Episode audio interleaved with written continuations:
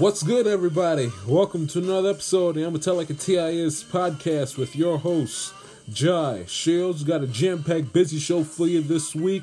Lots to do t- as far as the NFL draft is concerned. I'll get to that for sure um, in this uh, episode. Also, talk about The Last Dance, the 10 part, or is is it the 9? I think it's a 9 part uh, documentary series. Oh, no, it's 10 part. 10 part documentary series on Michael Jordan's 97 98 Chicago Bulls. I'll get to that a little bit later on the program.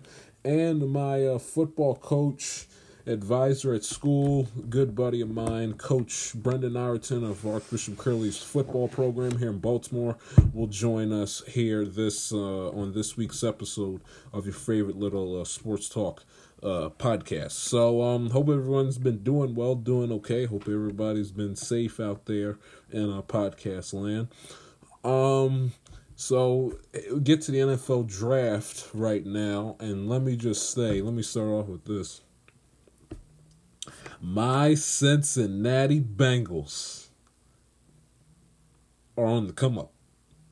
They are on the come up, ladies and gentlemen, because we got our guy, my guy, your guy, Heisman Trophy winner, national champion quarterback, Joseph Burrow out of Louisiana State University. It's been talked about. It went from tanking for Tua to bungling for Burrow, and I am so glad after my Cincinnati Bengals stunk up the joint like you wouldn't believe, being the worst team in the, in the NFL in 2019 with a 2 and 14 record. It makes my heart tingle with joy and anticipation that my Cincinnati Bengals have found our franchise quarterback in Joe Burrow. I, I, I am excited. I am hyped. I am thrilled. I am happy beyond what words can express. I I am bouncing off the walls with anticipation and with excitement that my Cincinnati Bengals have found their guy, their quarterback in Joe Burrow, who like I believe it was Boomer Esiason if and if it wasn't I apologize, but LeBron James, how LeBron James, a kid from Akron, Ohio, which is pretty much it's a Cleveland suburb, but Akron, Ohio, saved a team that was going through years, years of futility and underachieving as far as the Cleveland Clav- Cleveland Cavaliers are concerned. What happened? Cavs drafted him, one of the top picks in the 2003 NBA draft. And what happened? He became the quote unquote savior of the Cleveland Cavaliers franchise, brought them to relevancy, took them to quite a few NBA finals, and won them a championship. And that, my friends, ladies and gentlemen out there listening, that is what I anticipate Joe Burrow will do for my Cincinnati Bengals. He will bring us up from the abyss of being a legacy of failure. Legacy of failure running since 1968. He will bring us up. He will rise us up out of the ground. He will ch- he will bring apart a winning culture to this team.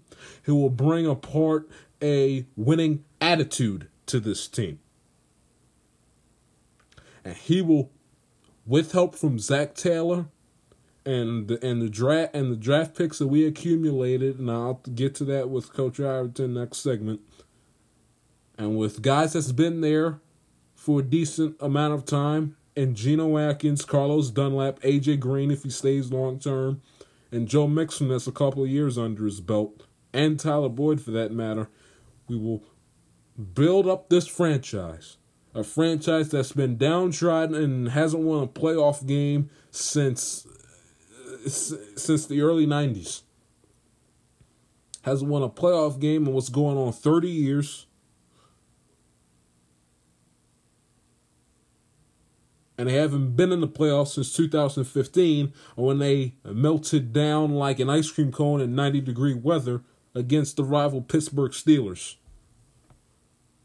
But Joe Burrow, I believe, will raise this franchise up from the dead, out of the ground, and will turn the Cincinnati Bengals in a, into a first class winning organization. I'm talking winning playoff games. I'm talking making the play making the playoffs on a consistent basis like Andy did um I, as a as a first step, winning playoff games, making a couple appearances in AFC championship games, and I'm talking appearing and winning Super Bowls. I believe in my heart of hearts right now, as I'm sitting here, Joe Burrow has what it takes to build the Cincinnati Bengals into possibly the NFL's next dynasty for the 2020s and beyond. I firmly, in my heart of hearts, believe that. Zac Taylor, who has the who has the demeanor and has that attitude that he wants to win and he wants to be successful for the for the for the players that he coaches and for the fan base. He just he has that certain demeanor about him that he just wants to go out there and win and and, and kick everybody's hind parts to do it. Remember, this is a quarterback coach that that took uh, Jared Goff to the Super Bowl, that helped them outplay Drew Brees on the road in a raucous environment in the Superdome to go to a Super Bowl. Zac Taylor has what it takes. I firmly believe that, and I firmly believe that Burrow has that. This, oh, the Bengals or the Bungles, they, they don't win, they don't do this, they don't do that. They're garbage organization, they're this, they're that. Joe Burrow and Taylor are going to fix that. They're going to fix that. It's going to be the roaring 20s for my Cincinnati Bengals. You better believe it. My Bengals are going to come out. They're going to rebuild. They're going to do what it takes to build a winning team. And once we're finished with the building part, look out, look out, NFL. Because we are going to roar as loud and as powerful as possible this decade. I'm trying to tell y'all, so roaring 20s. And Joe Burrow is going to turn my Cincinnati Bengals from a laughing stock to a Super Bowl favorite. Now, I'm not saying it's going to happen in 2020, 2021, 2022. Of course, Rome was not built overnight. I understand all that. And it's a process. And uh, building blocks. I understand all that. But Joe Burrow is going to do what it takes. He and Zac Taylor together. Those those are those are the poster boys of this new movement here. I firmly believe those two men will not only bring Cincinnati back to relevancy, but will make them one of the top teams in the AFC, if not in all of football. Don't believe me, just watch. That's our number. And uh, by the way, go to the show's Twitter page at Amatel underscore it where you can uh, cast your uh, eh, you can answer the poll question: Will Joe Burrow win the Bengals their first Super Bowl championship? That's at the Amatel like a Ti is uh, podcast Twitter page. You can follow the podcast at Amatel underscore it Ti is and follow yours truly on Twitter at the J Shield. Again, the question: Will Joe Burrow win the Bengals their first Super Bowl championship? But that's item number one. Item number two. Okay was with the quarterbacks of two NFC teams that really left me scratching my head. The Green Bay Packers traded up late in the first round on Thursday night to draft Jordan Love.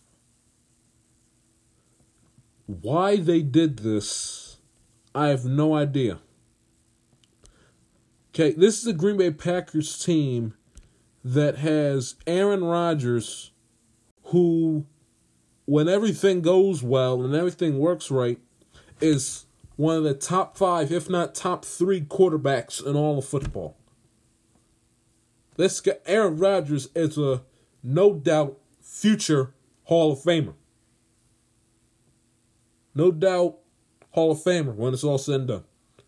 Many Pro Bowl appearances, MVPs, Super Bowl, Super Bowl MVP. The guy has proved his worth as an NFL quarterback. If if he would if he would if he were to retire tomorrow, he'd be in the Hall of Fame. But let me get this straight. You are a Green Bay Packers team that has a new coach, and Matt LaFleur, who won your division, went 13 and 3, and made it to the NFC Championship game for the first time since 2016 when you got beat by the Atlanta Falcons in the last game ever in the history of the Georgia Dome. You beat the Seattle Seahawks 28 to 3 in the divisional round.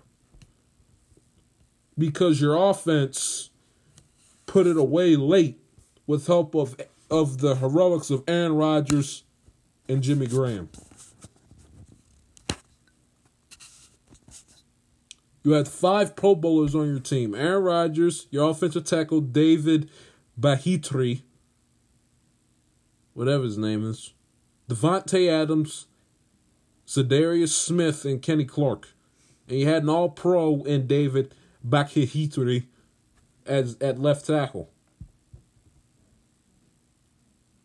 One of the second seed in the NFC with a first round bye. And here you're looking at a season where Aaron Rodgers is going to be you're looking at a season where Aaron Rodgers is going to be 37 years old by the end of the season, who isn't getting any younger, and and it's going to be what 10 seasons since he won his first and only Super Bowl in 2010 with with McCarthy and Woodson and Donald Driver and Greg Jennings going 10 years, 10 seasons since his last Super Bowl. He's going to be 37 by the time the 2020 season, if we have a 2020 season, wraps up in December. And you go out and you get, but you you trade up to get him. You trade up in the first round after coming off the season where a combined score was 50 to nothing in the two games you played against the San Francisco 49ers on the Sunday night game and the NFC Championship combined first half score was fifty to nothing. Where at did didn't even you didn't even bother to show up for the game. Your offense was not a factor. Your defense, Raheem Mostert still running on that defense. Mike Pettine, Vince Lombardi, he is not. But you're coming off of an N- NFC championship season you trade up with your first with your first round pick. And you guys sign a quarterback that at a Utah State who was a project nevertheless and went and threw who threw 20 touchdowns, 17 interceptions, and has a completion percentage of barely over 60 with their first round pick in the draft. Really? Really? 20 touchdowns, 17 interceptions, and a completion percentage barely over 60. And he goes to Utah State. Okay, he, he he's not Burrow going up. He's not Burrow, let alone Jake Fromm, who's going up against uh, who's going up against SEC uh, talent. And pretty much eighty percent of the guys that you know that play on SEC football teams, they end up going pro. You know, eh, Fromm's going up against LSU, Auburn, Alabama defenses. Burrow's going up against Georgia, Auburn, Alabama defenses. Okay, Utah State. Uh, okay, and that's not saying anything against Utah State, but let's be honest, it's it's it's not Clemson, it's not LSU. Okay, let's let's be fair here. And you all go out with Aaron Rodgers is going to be thirty three by the end of next season. You go out and you get a and you get a quarterback with your first round pick. Are, you kidding me now? Really? Who who who who projected him to to be to go first round? One me. Not that it says much, but, but still. Jordan Love, a guy whose completion percentage is barely over 60, who 20 touchdowns, 17 interceptions in 2019. And again, this isn't like Aaron Rodgers, this is last season. Last last few years last few years, a la Drew Brees he came right out and said that he that he wants to you know that he wants to play for a little while, little, a little while longer. And coming off of an NFC Championship game appearance where your defense was ran rampant all over by Raheem Mostert, who went nuts in the game, and your offense, who didn't bother to show up until the third, until late in the third quarter, you go out with your first round pick and you get a backup quarterback who's a project. Really? I mean, was, but that has to be one of the most mind-boggling, head-scratching, the most asinine drafting decisions I I, I I've seen in in a de- in a decent amount of time. You Jordan Love out of Utah State. When Aaron Rodgers is sitting there and still wants to play a handful of seasons, and you're coming off a season where again your defense was non-existent in a championship game. Didn't bother to show up. Okay? It was absolutely embarrassed. Your offense didn't bother to show up until mid late third quarter when the game was over with. Okay? The combined score in the two first halves you played against the 49ers was 50 to nothing. Raheem Mostert rushed for 220 rushing yards on 29 carries and rushed for four touchdowns. Four. Four touchdowns, 220 yards. Lit you all up like a Christmas tree. Your offense didn't bother to show up until the second half. The offense didn't bother to show up till the fourth quarter. And by that time, the game was already decided and over with to begin with in the first place anyway and you all draft with the first round pick that you traded up to get, you get Jordan Love, that's an absolute disgrace. An absolute disgrace. And, I, am supposed to take Matt LaFleur seriously as a big time NFL uh, head coach. Really? Co- coaching the same team in the same stadium that Lombardi coached at and with. I got to take him seriously as a big time coach when he got embarrassed by the same team in, in a two month period. And he goes out with his first round pick and drafts a quarterback who's a project. When Aaron Rodgers when Aaron Rodgers doesn't have help. He, yeah, he hasn't had a de- really. I mean, Davante Adams, and that's it. But do, do they bother replacing Jordan Nelson? No. Do they do they bother uh, replacing Jimmy Graham who replacing Jimmy Graham who left? No. I mean, I mean seriously. You you don't get help for your franchise quarterback who said he's going to be there a couple of more seasons. And you go out and you, and you draft a project in Jordan Love out of Utah State who one more time has a completion percentage barely over 60 and and his touchdown to interception differential is 3. We got embarrassed by the same team in the first half, 50 to nothing, when you played them twice in a 3-month period. And and another thing, Why in the world did the Eagles uh, draft Jalen Hurts in with their second round pick? I understand why. You you, dra- you draft Jalen Hurts with your second overall with your second pick and the second you with your second round pick. Explain explain ex, explain me that Philly. Explain to me why you drafted Jalen Hurts with your second round pick. Okay, you just got Nick Foles out of there because you wanted Nick, you wanted Carson Wentz to know that it was his team and his franchise and his football team. You, you let you let go a, a quarterback that brought you guys your first Super Bowl championship in franchise history, who won an MVP, who beat and out who beat the greatest quarterback coach combination in the history of the sport in Brady and Belichick. As a, like Carson Wentz, know this is your team. You know, we're grateful for what Nick Foles did, but you're franchise quarterback. You are our guy, Carson Wentz. And you go out and you draft and you draft Jalen Hurts. Really?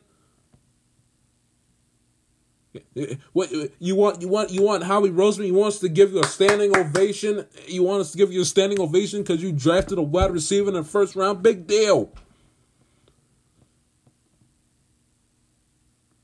Draft some more wide receivers because because if anything told you from last year, you can you can never have enough solid wide receivers. I mean, you were you were down the guys who were on the practice squad. So your so your receiver's always hurt, and he had a receiver there in Agholor who who couldn't catch the coronavirus if he stood two feet on top of someone who, who was infected by it. He couldn't catch anything. He he couldn't he couldn't catch the coronavirus if, if he licked the toilet clean. He's he's was terrible. He stinks. Not to mention your wide receiving core was always was always hurt to the point you were forced to start. You ESPN put up the graphic. They were forced to start a bunch of guys that came off the practice squad. And they draft Jalen Hurts after they after they coming off of an off season where they literally said bye bye to Nick Foles. This time last year, Nick Foles out the door, free agent. We're thankful. We, you know, championship got your statue, but Carson Wentz is our guy. See you. And you turn around a year later after you let go your Super Bowl MVP quarterback, Nick Foles, and you draft Jalen Hurts. Really? I, I understand that you couldn't, you know, basically pay Nick Foles for the job that he did get winning you guys the Super Bowl, and then have a and then have a franchise quarterback. I understand all that. You know, and and there'd be a power struggle between Carson. I understand that, but still, Jalen Hurts is no scrub. He's he's he's a competent quarterback. So, eh, make up your mind, Philly. Is it Carson Wentz's team, or is it Jalen Hurts team because you can't have you can't have it both ways. You can't you can't say goodbye to Nick Foles and then a season late and then an off season later, you know, a, literally a year later, the next spring, draft in a competent quarterback who's been to national championships with Alabama and took um, Oklahoma to a college foot to the uh, to the uh, college football uh, playoff game where they got spanked by LSU.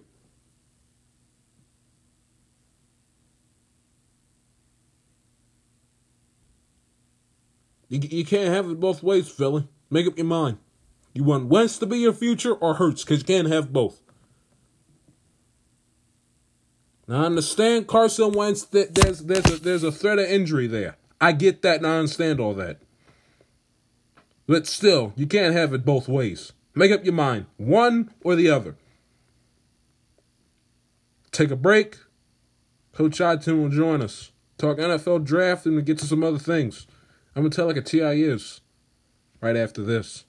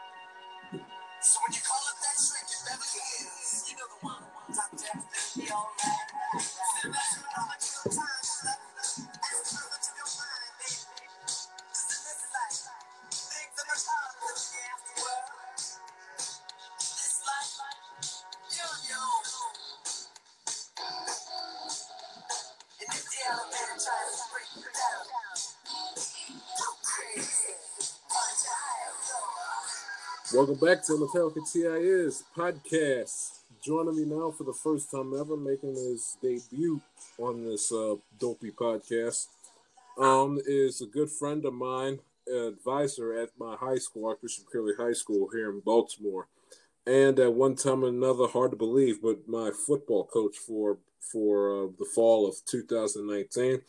Welcome, my buddy, uh, Coach Brendan Ireton. Coach Ireton, how are you today? All right, pal? I'm doing good, John, man. Excited to be on, excited to get rolling. I hear you. So, um, I've asked this with every guest that I've had since we've been um and shut in because of this uh, virus. But how has um how how's how's the virus affected you personally? What's what's been your day day in day out little routine you've had going on for about a month and a few weeks? What's what what's the situation?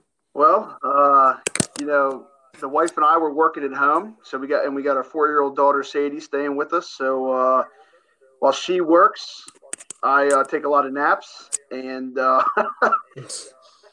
uh, try to work out, but most of you know try to chase my daughter around. So she's um, we obviously she's not going to daycare, so I got to stay home. And we do a lot of stuff with her, um, trying to do some lessons, that kind of thing, and then just got to keep her away from my uh, my wife while she's doing uh, business calls, that kind of thing. Right. That's I get So- it. I remember being I remember being around that age, man. Every single moment my father was home because he worked nights, of course. But every moment that my father was home, I'd get a kick out of it. Being four years old, having dad home all day, every day. But uh, that, that's nice. It's, nice. Um. Uh, so what's do you, so what's your opinion on like the virus in general? You know, I I said that you know that China, you both U.S. and Chinese government have done a have done a bad job, and how it's also fault of the regular American citizens for not basically having basic hygiene. You know, going to take a crap and then coming out not washing their hands and all that sort of stuff. But give give me your thoughts on like the virus. You know, who's who's at fault? You know, what can we learn from this? What what's your, what's your takeaway from from this whole virus? I mean, I, I think the biggest thing is that nobody really knows what's going on, and nobody really knows, um, you know, how how this is really spreading around, that kind of thing. And, and you can kind of point fingers and blame each other, but you really nobody really knows. I mean, you go on, like today, I was looking at uh, different websites for uh, updated stats, and not one, you know, not two sites have the same numbers. So.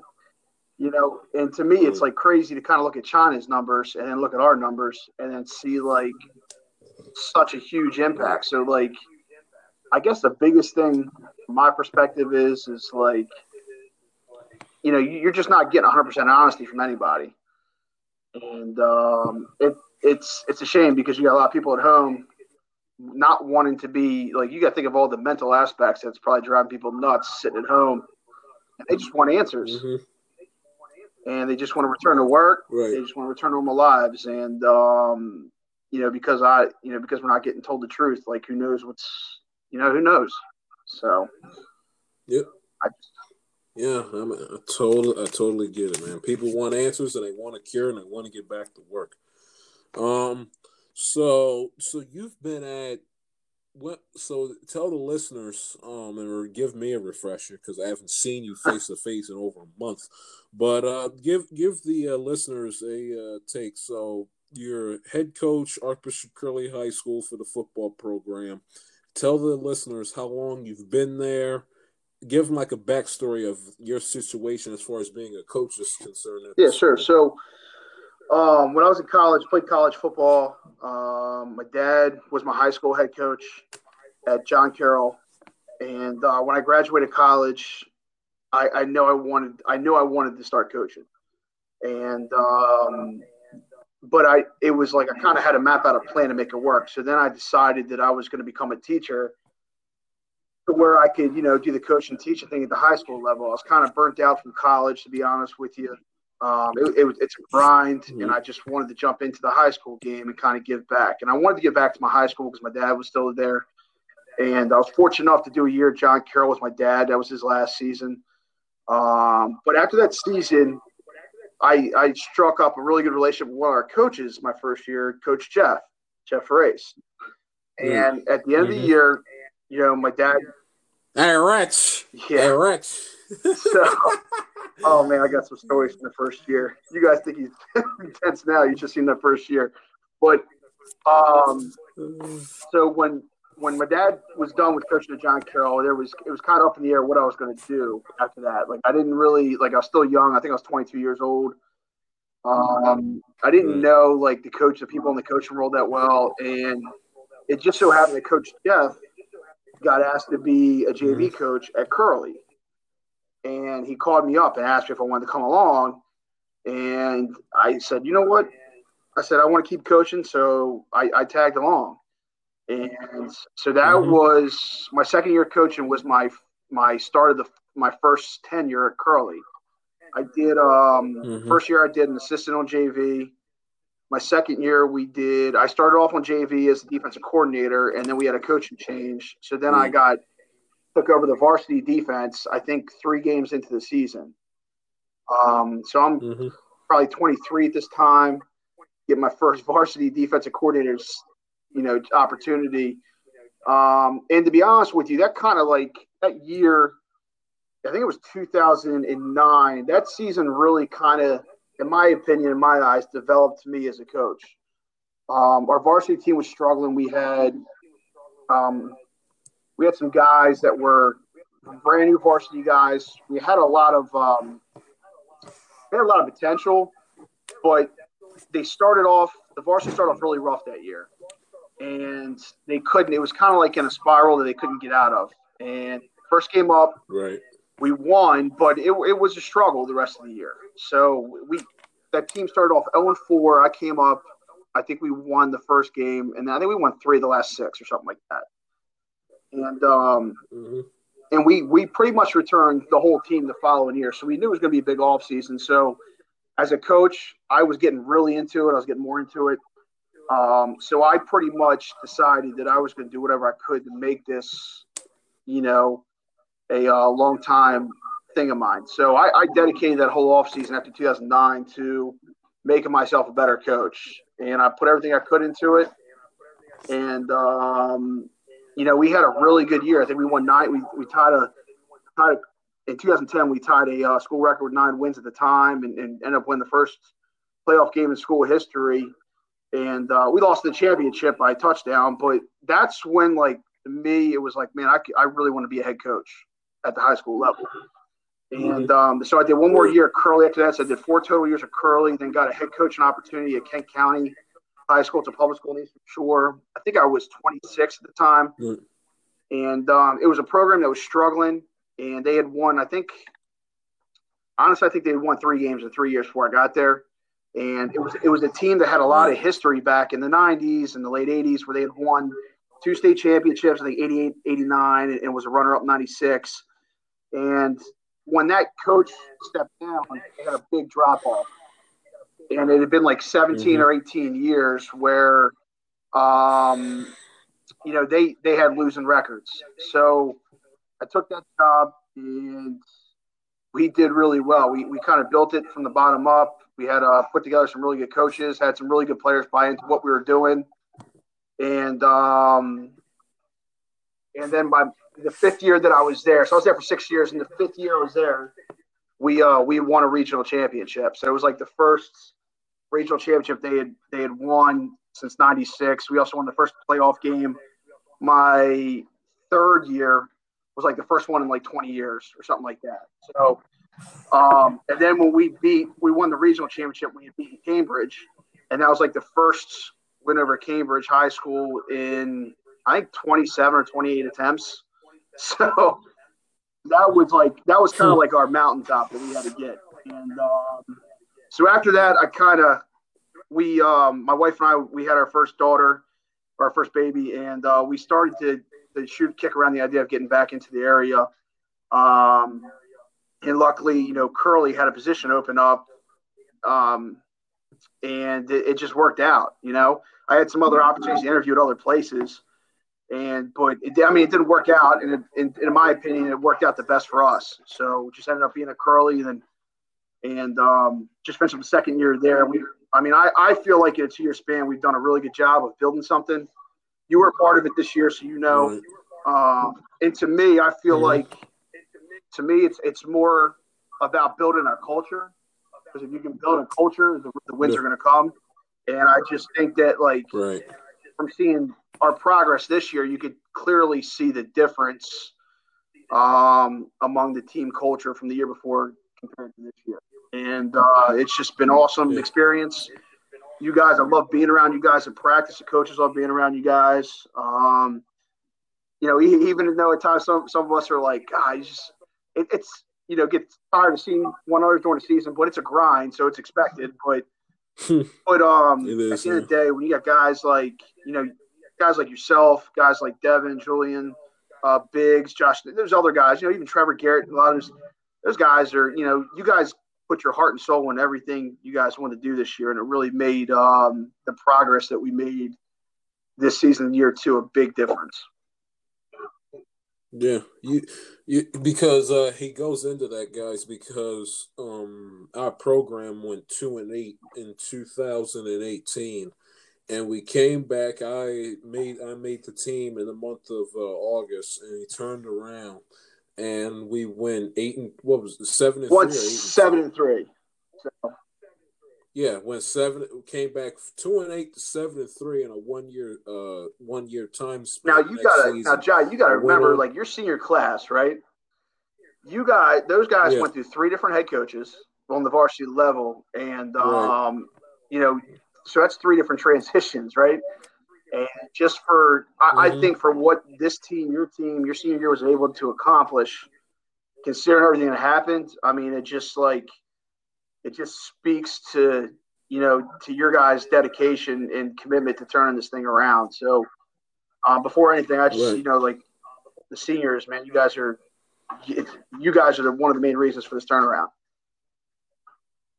Yeah, I mean, guys like uh, Devin Thompson at running back, Jules, his uh, the one, the uh, two-headed monster in the backfield, with Josh Knapp, the hard-hitting white boy that plays safety. I mean, y'all y'all should have came out to one of our games, boy. We do so do some impressive stuff that would uh, make Vince Lombardi proud. I tell you that right now. But um, so how good? So you say you played uh, football in college. How good? Now, be honest. Don't don't lie. Don't embellish. But how good of a football player were you in college? Um, I you know, I would say I was a good player. I mean, I I, I don't like. I don't really talk about myself like that. I had opportunities to start games as a freshman. So I started two games as a freshman, uh, where it was like me and one other guy that only started games that year as freshmen. And um, you, so I had a lot of good experience as a fre- as a freshman. So I started two games as a freshman.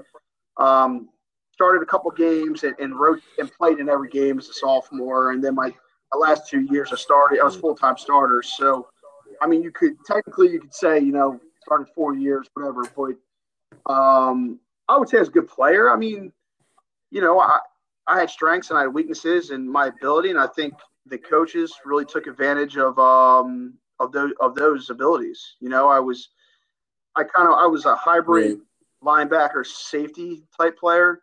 Um, I would say, you know, Mhm. I, I was not athletic enough to be an over the top safety, but I was what I was good at was playing in the slot on deep, like playing over top slot receivers and being able to play off the edge and play out in space as a defensive player. So, um, I, you know, I could I could blitz Mhm. off the edge. I could, you know, I was actually a better man cover guy than I was a zone coverage guy, but um, and and so they just played to my strengths. Now my senior year we had some injuries and we switched defenses, so we so I actually got switched to a true linebacker, to a box linebacker, and I didn't know. Um, it was my first time ever playing like inside the box.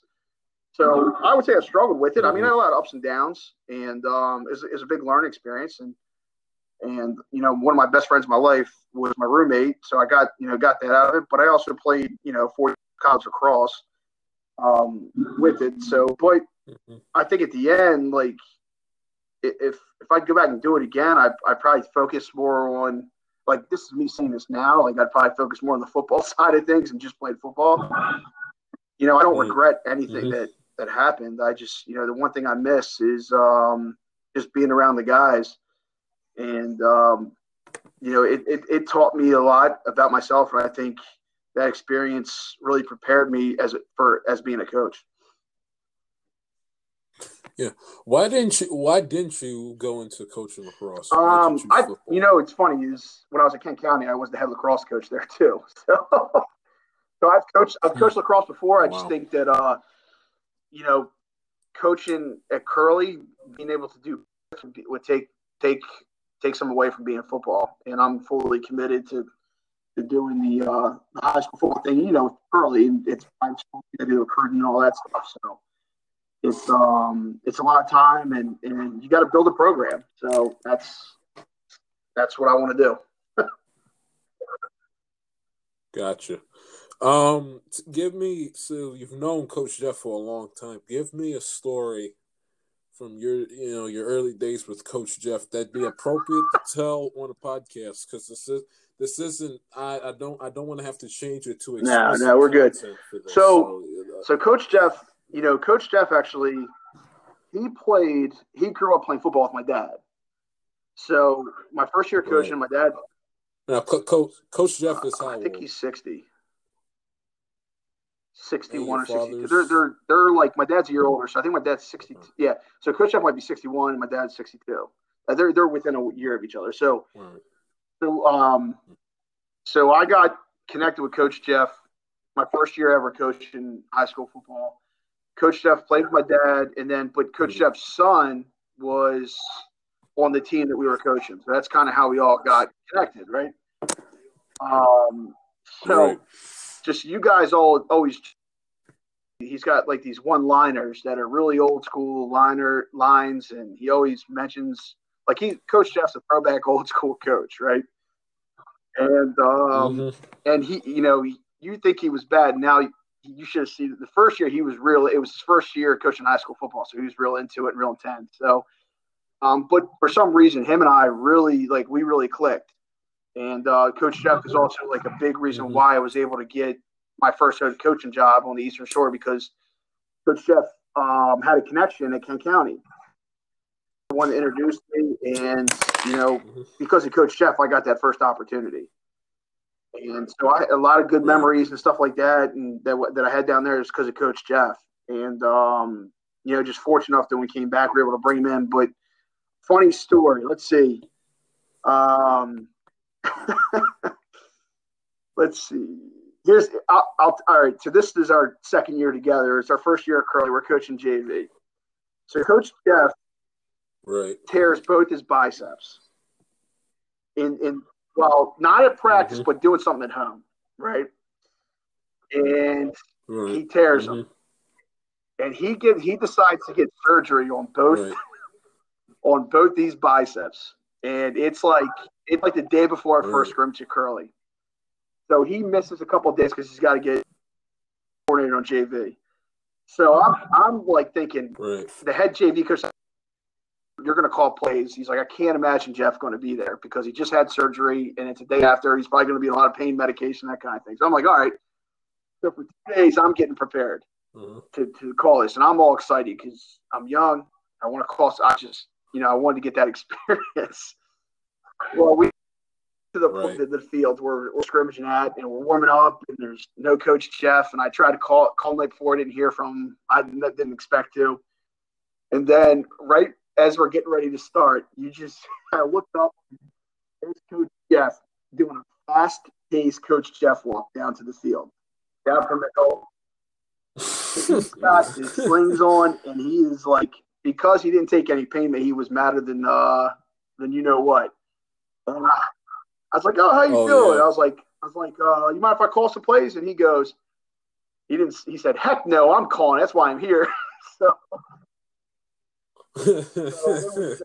I mean, stuff like uh, that. Just it's funny. We had a story my first year coaching with them where, you know, this is back before they were doing turf fields, and we had a grass field, and he slipped and pulled his Yeah, yeah. hamstring, and he was flopping around like a fish on the deck. But Jeez. it just, and then he was fine. But thankfully, he was fine afterwards. But it just, you know, it's stuff like that. You can kind of look back, and you know, it's 21, 22 years old, and uh, you know, to be able to look back and have stories about that, it's just, it's just funny. So.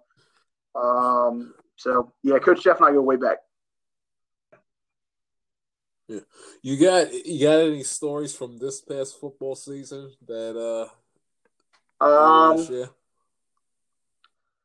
not that I can think of off the top of my head. I just, I just the, the biggest thing that I really enjoyed was just being around like this team. Um, at the end of the first year, you could start to see kids like starting to click better and that kind of, and have. I just really think that we had, you know, a really good time together. Like we would end practice, think about it, we would end practice, sit on the bench for like 20, 30 minutes afterwards, just, just BSing, you know, Yeah. and uh, talk. And that's kind of like, right, yes. you know, we're going to practice hard. And I don't think anybody, you know, practices harder than we do. But to be able to kind of sit back and, and have have fun like that and whatnot, it, I, I mean, that's what high school football is all about. You know, like um, Right. just just those things, those memories that you have at the seasons, buddies. You know, that's just stuff that Right. Yeah. and, um, you know, like even after we lost the playoff game, still like guys taking pictures of each other and just being emotional. Like uh, you got a bunch of guys that worked hard for each other and they didn't want it to end. And um, We we still got the team group yeah, going. So that, Well, we- that we, we did That- a Zoom meeting the other day, and Devin popped on, and it's I'm like, you're not even on this. So, so yeah. he, Senior, he texted uh, me and goes, yeah. Marist College. And um, he said something to Kofi, and I, and I, I was like, "Look, you better you better relax before I got to kick you off here. You're lucky I let you." You know, I didn't want the Stitch to freak out or something, but you know, but that's why we mute everybody on Zoom. Gi- give, so give it give us a good Stitch story. He's funny. um, For those that uh, while you think about it, for those y'all that don't know, Coach Rich Stitchell has to be one of the most you you know what he's like? He's Earl Weaver if Earl Weaver was a high school football coach. This guy is screaming and yelling and cussing. He comes to pra- so let me paint the picture. The guy is literally like buff. He you know, he's got broad shoulders, huge biceps, also be, partly because he wears like that small medium shirt Oh, combination. So he's got these airtight shirts and you know he's big, buff, and muscular. You know, drinks nothing but uh, Powerade and, and Gatorade Zero. And when and when he yells, his voice literally like goes. It, it it's like, did I tell you to run on this road? What are you doing? You know, he's got he's got like that high pitched straining voice. So by like the by like midway through the second quarter, if either the refs have, are giving us a hard time or our offense isn't clicking the way it should, his voice is gone midway through midway through the second quarter. He coached he was coached high school at um at John Carroll where a coach told you that he that he went to. But you got you got a, you got a good coach Stitch Um, for us. you know, Co- coach, he he's he's one of the best high school coaches in the area. He's uh, he's intense. He loves to do what he does. Um, you know, it, now this is the, I got a story about. This is from Coach Jeff's mouth. So they were. I, it was 2014 where Deonte was there, and they were playing. I guess John Carroll, and it was like, Yeah, yeah, Deonte. Ha- yeah, just let the they'll let the listeners know. Yeah, Deonte Harris. For those who that don't know, a um my uh Ireton and Jeff and Stitch they coached um Deonte when he was like when he was at Curley about a about five plus years back. He of course now was the uh Saints um Pro Bowl kick return specialist uh for their for their ball club. So uh, but you may continue. Just want to let them know that he went So- to Archbishop Curley High School. Only, so- proud of that. No, but this story is secondhand story. So I know they were playing John Carroll. That was the year they went undefeated, and um, they needed to win this this game. It's a big rival for us. So, um, and Mhm. you know, it was cold and it was rainy. It was you know it's in November so, and it was it was cold rain. So, um, and a lot of the kids were like they were struggling during the game. The game was a close game, and they were like, you know, tired of or they they just they kept on complaining about the cold. And uh, as Coach Jeff tells me, he goes, they go into halftime, and it might have been tied or tight or tight score or whatever. And he goes, and I guess Coach Stitch had heard enough, and he goes, and you know how he's a huge wrestling fan, right? So, so yeah, um, bigger than you. so bigger apparently- they're, at halftime, and he's like, you know what? You don't have to be cold. I'll be cold for you. And he rips his shirt off or something. And, and like, so he, and, and he's got this, this rock, this shirt, one of the shirts of the rock. It says, just bring it. And he, so it's really cold and it's, it's like, it's very cold. And, you know, I think for the rest of the game, he, he wears this, this rock shirt, short sleeve shirt and like 34 degree weather and it's raining when you should be wearing heavy, heavy clothes. And I think it inspired the rest of the guys to, to finish out the game hard. But I mean, I mean, there's stories like that, like like Coach Phil and Coach Frank and, I, and I've been been around for a long time. I remember Coach Frank used to wear. I remember my last year at Curley, he'd wear these plaid golf pants that he found there. He was a sty- he's the stylish coach of the group, and and Coach Coach Phil's the guy that runs up and down hmm. the sidelines, and he's the first guy, you know, running down there with his hand up in the air, and and and Co- you know, Coach Phil is he gets the uh, the energy going, definitely. Yeah, no doubt. I mean, it's ironic that you brought up this this story because I remember when we played John Carroll back in the fir- first or the second of this past November. We're sitting here doing stretches, and here I come. I see him like, what is he? Don't tell me this man's got like a, a short sleeve shirt on. It was what, like 30 something, it 30, 40 something degrees that night. And he's the only coach sitting up there in a in a short and you know with the tight medium short sleeve red curly polo shirt on. But yeah, coach, he he, he's an intense guy. I tell you one thing: you don't want to either line up wrong in practice after he's gone over it, or you don't want to do something stupid in a game. So then you're sitting there film study on Monday afternoon at 4:20, and he's sitting up there. It's like, didn't I? Yeah, him yawn at you and asking you. He- He's he's probably the most intense coach on the football team next to Coach Frank, and Coach Frank, he just said he Coach Frank Imbardino, he just he just tells it to you straight. He cusses at you. He'll you know call you. You know he- he'll get on you like ugly on ape, white on rice.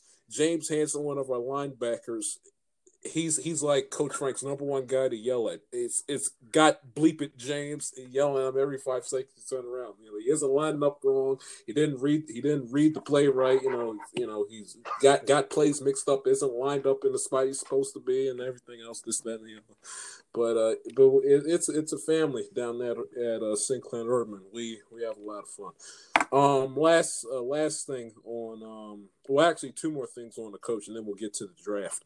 Um, do you ever plan on being a college or an NFL Um, head coach, or just a coach in general at that level? Not, no, I I enjoy doing what I'm doing. I just, you know, I, I just don't think it's a, a realistic, you know, chance that'll happen. So, you know, you gotta have experience. Um, you know what I enjoy, I enjoy, I enjoy being with you guys, and and it's you still have time to do other things. So I really enjoy being at the high school level, and can't see myself doing anything else. Right. Do you have do you have like a favorite NFL and or college coach that you've looked up to from the beginning, and what and if so, what do you like? What do you like about that certain? Um, Yeah, so there's one coach in particular. Like I, you know, I follow a lot of coaches, and um, one coach in particular that I really, you know, like to to, to follow is is Ken Niumatalolo out of Navy. So um, I'm a huge Navy fan, but you know, we go to his coaches clinics every year, and I just I just love what he like. He's an intense dude. Um, you never hear one bad thing, like bad word or, or come out of his mouth. I mean, he, he holds his kids accountable, but he just he's a guy that firmly believes that culture has got to be stronger than the scheme you're doing. He thinks that if you have a strong culture, um, you know that's that's what's going to win games, and he's not afraid to get emotional. Um, he just loves he, he truly loves his Mhm. players and his coaching staff, and you know, he um. So it's just and, Mhm. and and to be honest with you, like going to his clinics, like he's always open to high school coaches. So I really, you know, appreciate that. And I he's had some opportunities to go other places, and he's turned them down. The Naval Academy, you know. So um, he, you know, he's the the winningest coach in Navy football history, and and he's just somebody that you know more coaches should look up to. He might be the only coach in college football that gives, you know, his coaching staff off on Sundays, and he just he just believes that you know if, if you're refreshed and ready to go, then you know why not do it that way. So, um, I just you know it's just everything he preaches is me is is really good. And I- and I'm a big fan of Nick Saban too, but I know that won't be popular, but but you know Nick Mhm. Saban is he's he's a great coach and and um he gets the even though he gets really really good players like but he still you know he just he just nothing but Right. wins and you got to remember too like Nick Saban was is under that Belichick coaching tree so you got yeah so Oh yeah, Mhm. yeah. But it's just yeah. um, uh, Alabama is just it's throwback football. So I'm, I'm I like I like throwback styles anyway. So that's why I kind of like those guys. You big you big on Belichick? Um. I think he's I think he's probably the best coach in NFL history. I just you know I, it doesn't doesn't hurt my feelings when they lose, but uh. You know, you know what? I, I always say this because, like, if you, ever watch that thirty for thirty episode of the Browns, like Raven, like he could have been the Yeah. Ravens head coach, if you think about it. but they yeah, And it, yeah, it wasn't his fault. Yeah, before You know, it wasn't his fault. yeah. Then why they struggled. So, um, you know, all that all that adversity they, they they covered his last year, but he he was. I mean, he was getting ready to do something special with them, and um, you know, it, it would have been interesting to see because you know you know Belichick's a Maryland native, so it would have been interesting to see. Yeah. Right, he- yeah. Hmm. And I, I yeah, I can only imagine uh, being a Browns fan at the time, basically vomiting, having essentially the old Brown, you know, the quote unquote Cleveland Browns winning and the Ravens winning a Super Bowl in 2000, and then the next year seeing their old coach in Belichick Right. win the Super Bowl the the uh, the after the uh, Well, here's the thing 2000 too. Like Ravens Brown, team. Browns fans are Um, they're just so- so salty over uh, Art Modell. And It's like, you know, Art did what he had to do, and you know Cleveland wasn't helping him out in the stadium, and so he he did what any businessman would have done. The man deserves to be in the Hall of Fame. I, I I agree. I agree. Um, so you're a you are a uh, Redskins fan. Any surprised you haven't brought up Joe Gibbs not once in this conversation, winning three Super Bowls with three different quarterbacks. You you big I, you big uh, on Gibbs or uh, what, what's your I what's your think opinion I on love Joe Gibbs. I love Joe Gibbs. It's um, but I, as much as I love him too, like he, he's kind of a throwback. So like I really, you know, I didn't really get to see his teams play live, except for when he came back for the second stint, and um, which I I love Joe Gibbs as a coach. He's up there with one of my favorite coaches. But I just the fact that I could see. You know, Navy up close and personal. I go to a lot of their football games. It just, I mean, it, that that's that's just me being kind of a homer there, biased on that one. But um, and I think if Joe Gibbs, I think. I don't know, like if he, like I, he came back and we went to the playoffs two out of the four years, and and the, the when Sean Taylor passed away, I think it was tough on him, and and um, you know, but I just think with Right. Joe Gibbs, I just think he, you know, all right, I could I could still do this, but he doesn't didn't want to put that much time into it, so or um, because he's doing the NASCAR thing and all that stuff too, but. I, I tell you what though, since since Right. like Dan Snyder's taken over though, the, the Joe Gibbs years is definitely the best. So, um, Right. and hopefully Definitely. now with Ron Rivera coming in, that's gonna that this will now be it, it, it's looking good and start. So. Yeah, give me, give me, well, give me a. It's a good segue as we get into the NFL draft talk and all that. You you like So- the Rivera hire? Um, what, Although are- what are your thoughts on first him? I was kind of like, all right, Ron Rivera, like, because it's it's this is what they've done in the past is they hired Joe Gibbs, they hired the Hall of Fame coach. All right, it kind of worked, kind of didn't, but you know he wasn't going to be a long term solution, right? And then they screwed up by hiring Right. Jim mm-hmm. Zorn and and and all these other guys, and then with Jay Gruden when they hired him, I was like, all right, I was willing to give. And even Mike Mike Shanahan's a Hall of Fame coach too, and that just didn't that didn't work out either, obviously. So, but with Jay Gruden, I was optimistic about it and willing to give him a chance. I thought we got better, but like, I just don't. You know, Jay. At towards the end, I kind of I was done with Jay, and um, but again, I think the biggest thing was is I was tired of Bruce Allen. Right. Just uh, because Bruce Allen to me, like, Yeah. like we're we're he just uh, yeah, What a and um, what a fraud. and I What couldn't stand like I just like I, the one thing I hate about the, the, the like you think of uniforms, it's not a big deal, but like he was making the Redskins wear the uniform, throwback yellow pants and all that. Stuff. I hate that stuff. like I, I like the Joe Gibbs uniforms, you know, with the white jerseys, they wear white at home and, and the burgundy pants, and uh, so but like Bruce was like he was ready to go. He was done. And Scot McCloughan, like that thing was like when he got when he did Scott thirty two, I was I was ready to.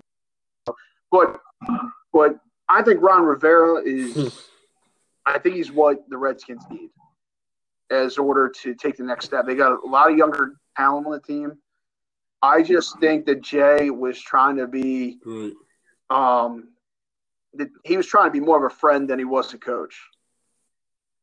You know, and he he didn't know how to turn that Right, switch yeah. on it for the whole guys accountable. Where I think Ron Rivera knows how to do both, and everything you hear about from players about you know Ron Rivera and how he treats them, it's just he. I'll say he's the best. So He, he's a no non. yeah, He's a no and the fact that they got Jack Del Rio coming in as defensive corner, so you know the defense is going to be taught the right way. Um, and then you know Scott Turner, we'll see how he does as an offensive coordinator. I, I actually liked his dad as the head coach of the Redskins. I just think he got a raw deal Snyder that first year. So um, because you, you think because Norv Turner came in after winning Super Bowls with the Cowboys, and the salary cap bear had just Mhm. began. And the Redskins were so good because there was no salary cap error, and they, they they drafted really well and had a lot of good players. They basically had to start over fresh with Norv Turner and the salary cap thing. And each year they got better, and but I just think the pressure Dan Snyder Right. put on Norv to win right away really killed it. Um, and I think Marty Schottenheimer would have been good too, but Mar, you know, Marty wasn't going to be, you know, ruled by general. He wanted to do how he wanted to do it, and Dan wasn't going to allow that. But it seems like it seems like Dan's waking up and going to let Ron do his thing at least for now. And so I think we're heading in the right direction. yeah. Now, Fingers now look. I don't think they're going to make Yeah. the playoffs this year. I, I think what they're doing is, I don't think they're afraid to build, meaning that they're building for, I think they're building for that big year two or three years from now. They're not trying to do this overnight. And, um, I, you know, and they're going to get the, the people that want to be there there, and the people don't want to be there, they'll get them out the door. So, a la, Yeah. Trent Williams, what you making? Tony? so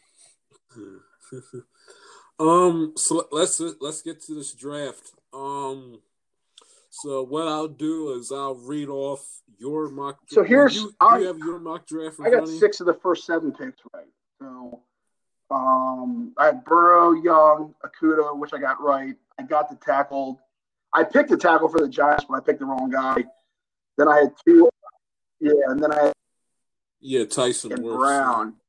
Um, and then I actually think of my mock draft, I had Simmons going after Brown, which happened, but I sw- I mixed the teams up. I had the Jaguars, said the Cardinals there.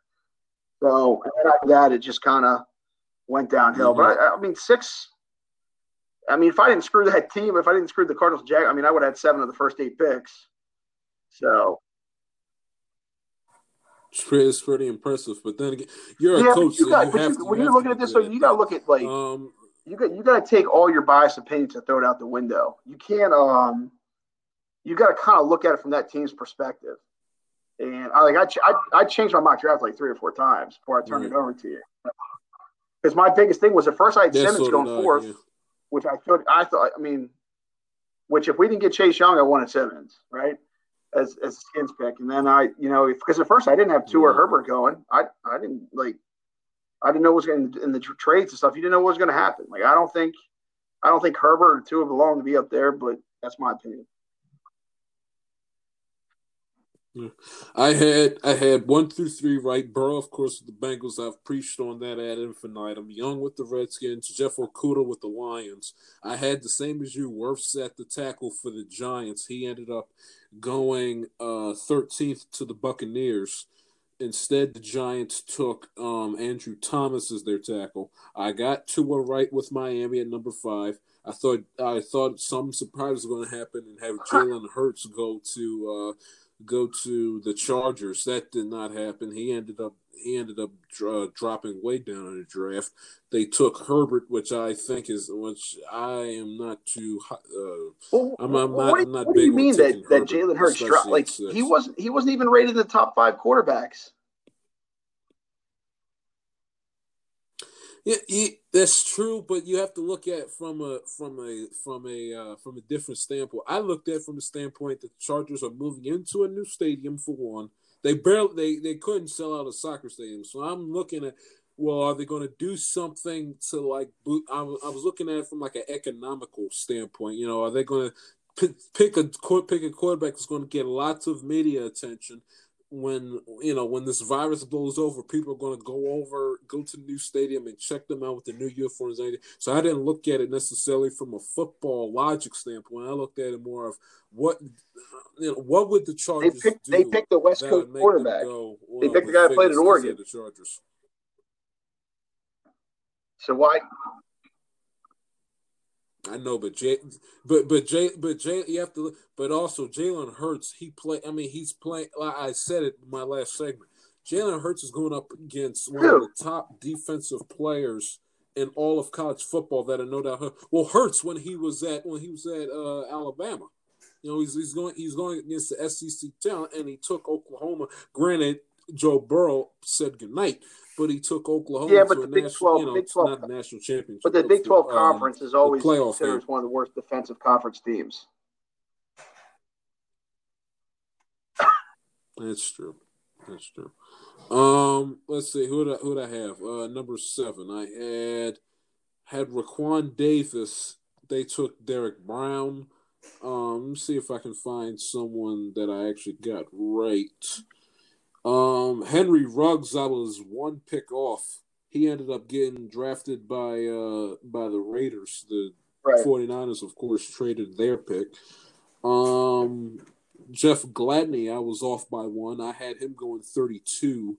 He went 31. The Vikings, of course, traded picks with the uh with the 49ers. Um see anywhere else where I was close. Wirfs ended up going to Tampa Bay, like I already mentioned. Um, let's see, C.J. Henderson. hey, that's it for me. I mean, I was I was missed the rest of the way, but uh, but hey, I'm I'm no Mel Kiper, I tell you that much. But um, but give me your thought. I'll do my guy first, and then your guy second. Um, give me your thoughts on the Bengals taking my. Well, the first two picks Burrow, were no brainers. Um, Burrow play was the best player on the best team that you could argue was the best team in college football history. I think they beat seven or eight ranked opponents throughout the year, um, and he he lit it up. So, um, but he also had the best talent around him. So I, you know what what's interesting to me is that that Burrow was beat out by um, was beat out at Ohio State by, by Haskins. Yeah. So and then by he transferred. Haskins. So that that's that's interesting me. I know, I, you know, so really he's only got one real good year of of stats to, to go, and and but I don't know. But I think this year, like I think the Bengals did a pretty good job. They got some some drafted some guys and adding some receivers around them. So I, I mean, I don't. I, I I think you guys need to be looking at the Bengals as like as I'm looking as the Redskins. Like you're trying to build for two or three. Yeah, yeah. And if you're going to do that, you get the best quarterbacks probably been out in a long time. I think about like went what in the sixth or fifth round or something like that. And in two in two yeah, years two years ago when when he was a freshman, we were looking at Jake Fromm as a future first pick overall. So like a lot of things can change, right? So the Burn comes in, lights it up. He does a lot of good things. They, right. I guess they're comparing to. Yeah, And it was vice versa for Burrow. They, you know, Burrow fifth, sixth So, guy, and he Um, now he's an older guy. more mature because he's he's got red shirt and stuff. So, um, so I, I mean, but I, I, Mhm. you know, I expect him to do pretty well, and and I think it was the right pick. I, you know, I know this, he wasn't the Bengals' first pick, but I'm still mad about the Bengals getting my guy from Wyoming, uh, because I think that guy's going to be like he played. He that guy played in the Mountain West, played at Wyoming, so and he kind of reminds me of Brian Urlacher a little bit because Ur, Urlacher played at New Mexico in the Mountain West as well, and um, they're kind of although Urlacher was six five and whatever, but Wilson I think is six two. Um, but they kind of have similar traits. Yeah. Lo- Logan Wilson. So I think yeah, you got, I think you guys got steal there, and plus he's a high character guy. So, but anyway, but Bur- Burrow's going to be, I think he's a good guy to build around. So, um, so that, I think, I think in a couple years if things stay, I, I just, I don't know about your head coach. Like, I don't know if he's, I don't know if he'll be there to see it, but I, I, no, I hon- honestly, I think that he's the right guy. I mean, I just, the, I mean, I mean, I don't know. Marvin Lewis me was like, well, you never know. It's the, it's like, yeah, come on, like, be confident, you know, be like out, you know, be, mm, be right there with it. Zac Taylor, I feel like he has a, I don't know. It's just the way I just the way I get from it's the what I get from He was under- conferences. he- he coached under Sean McVay? When I hear him speak, Oh, all right, then yeah, uh, yeah, in my- in uh, Los Angeles, he was the quarterback coach. Yeah, because in my took, opinion, uh, golf like to the Super McVay should have been the head coach of the Redskins. They should have got rid of Gruden when McVay's contract, like when you know what I'm saying, when he was looking, they should have announced. I, I wish McVay was our head coach, but right. it is what it is. So I mean, if he coached under McVay, then he should be good. But the but the funny thing is, Jay Gruden was an understudy. Hey, let me paint the picture. Taylor was an understudy under McVay. He was an understudy under Jay Gruden, who once upon a time was an Yeah. understudy out of Marvin But- under Marvin. But here's the thing, though, is McVay. This is crazy. I think McVay, started under Shanahan. I think he did, but like McVay, like all right. up. So I, I'm a big fan of Chris Cooley. and Chris Cooley would always, ra- he would always tell about how good McVay is with his attention to detail, that kind of thing. So like, I'm not surprised that that he's doing this well with the way Chris Cooley would talk about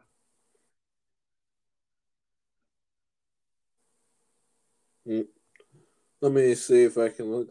And by the way, going back to the LSU thing, 14 players out of LSU selected in the draft that ties the record. Um, he was an offensive assistant at Tampa Okay. Bay under Jon Gruden. So he actually, so he was under Jon Gruden first, and then coached underneath Jon's brother. But yeah, and I, and I and I tell you one other thing because you brought up McVay. I know this is like off the wheels, and I talked about this with Mike in Orange County a few weeks ago. But they're talking about having the Chargers and the uh, Chargers and the Rams on Hard Knocks. Okay, this is this. I don't want to see this. Okay, for one, the Rams. Okay, enough of McVay, please. Okay, McVay got coach circles around him by Belichick. So the idea that Sean McVay is, you know, the next Vince Lombardi is a little overrated. Okay, so I don't, I don't need to see McVay. I, I don't need to see McVay at six in the morning, you know, riding the Peloton in his in his mansion and going over, you know, the four three defense with Aaron McDonald uh, lining up over lining up over the left tackle and having his fiance that speaks twelve words of English walking in with the half set with with the satin robe half open, you know, at five in the morning on the Hard Knocks on HBO at ten o'clock at night. I don't need to see that. Nor do I want to see the Chargers who who are a pimple on the LA sports radar. They come behind USC football. They come, they come behind UCLA. They come behind the Dodgers. They come behind the Lakers. They come behind the Clippers, and they come behind the Rams. And I don't need to see the Chargers either, who can barely draw flies in a thirty thousand seat soccer stadium. I know it's a little bit off the rails, but I had to get that off my chest. Why those two teams are in hard knocks, I will never ever understand. Give us the Buccaneers with Brady. Give us the Patriots adjusting the life after Brady. Give us the Chiefs coming off of the Super Bowl. Give us the Ravens with Lamar Jackson. They haven't been on there since the first Hard Knocks back in 2001. Give me something. We saw the Rams 2016 and Goff's rookie year. I got to see it again. And the Chargers are non-existent. How terrible is that Rams logo? I had to get that off my chest. Okay, y'all can just stick with the with the reg with the way y'all had it. Y'all had to. My goodness gracious! I mean, the, the let's move on. Um, your thoughts on your team taking Um, Chase Young in the draft? Hometown guy, right?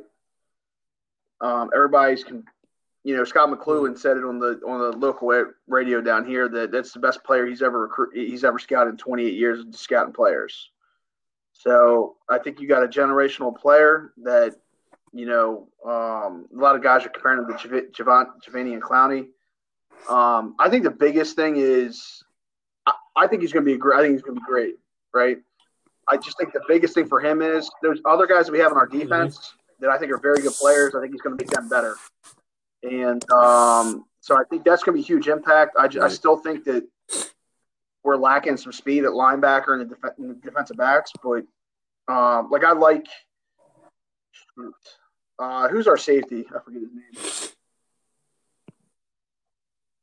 Um, Look him up. he played at Um, Alabama, but like I love him as a player, but he's not an over the top player as a safety, you know. And then they're banking on these linebackers that, like I, I think today's NFL linebackers are, are are starting to look more like Isaiah Simmons, guys that could that can play out in space and do all kinds of, you know, they get different looks. Like I just think football today is, you keep bringing up Vince Lombardi, but you know, football during Vince Lombardi's time, football now it's not it's it's like comparing apples and oranges right at this point. You know, it's just um it's a whole different game. So I think it's kind of unfair to compare like time periods, but um yeah, but but in the I, I think Chase Young's gonna be a good player, and I, I think it's gonna make um Sweat a better player for us too. Yeah, uh, Devontae uh, Sweat sitting on the defensive line.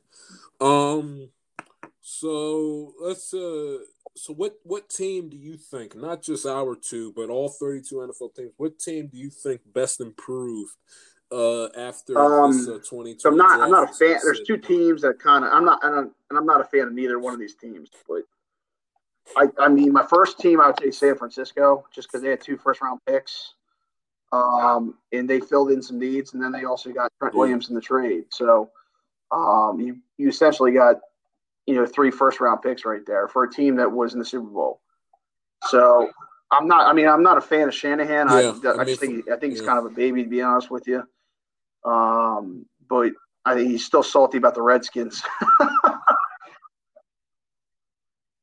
Uh, I, I, t- I tell you what else he's so salty on. Uh, him crying and moaning one day Erin Andrews at halftime in the Super Bowl, crying him a river because of because of the Kittle pass interference.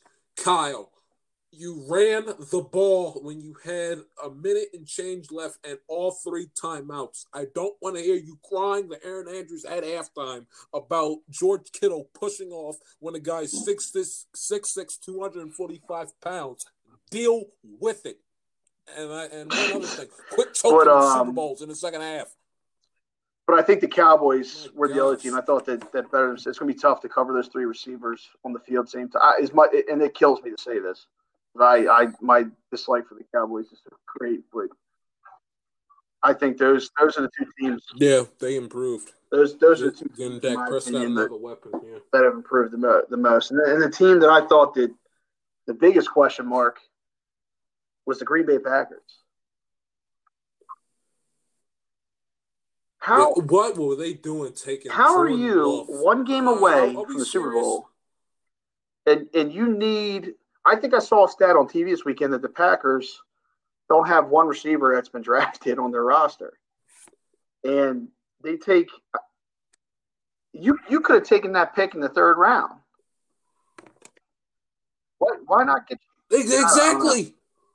You you you you take Jordan Love out of Utah State, whose interception to touchdown ratio is three, and whose completion percentage in his last year Utah Utah just- State yeah. was barely over sixty.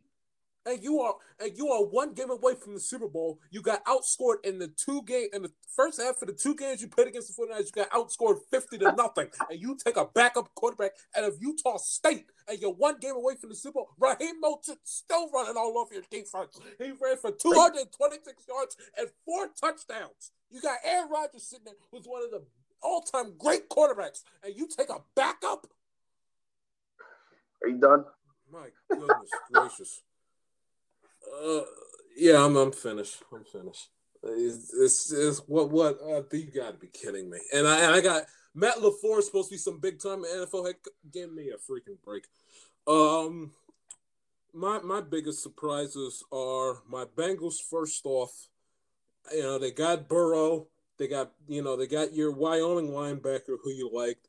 They build up their offensive line and they and they took um the uh, wide receiver out of Clemson, who led the, I believe, led the ACC in touchdown receptions. He they uh, they drafted him with their first pick in the second round to uh, to possibly um, replace AJ Green, depending on whether he, you know, if he stay if he stays past the 2020 season, which I hope he does. But if he does, but if he leaves, God forbid, it's good that Zac Taylor, you know, got his uh, replacement, um, a, you know, a year early, so to speak, with uh, taking Tee Higgins out of Clemson with his uh, with the first pick in the second round. So I like Cincinnati, and like you said, I really liked with uh, what uh, San Francisco did. You know, having two first round picks, being at the, I mean the uh, the the um the Redskins, the the Bengals, you know, the Dolphins, the Dolphins didn't have picks. two first. Did the Dolphins yeah. have two first round picks? Oh, they did. Well, all right. Well, so all right. So that goes up my you know my uh, equation.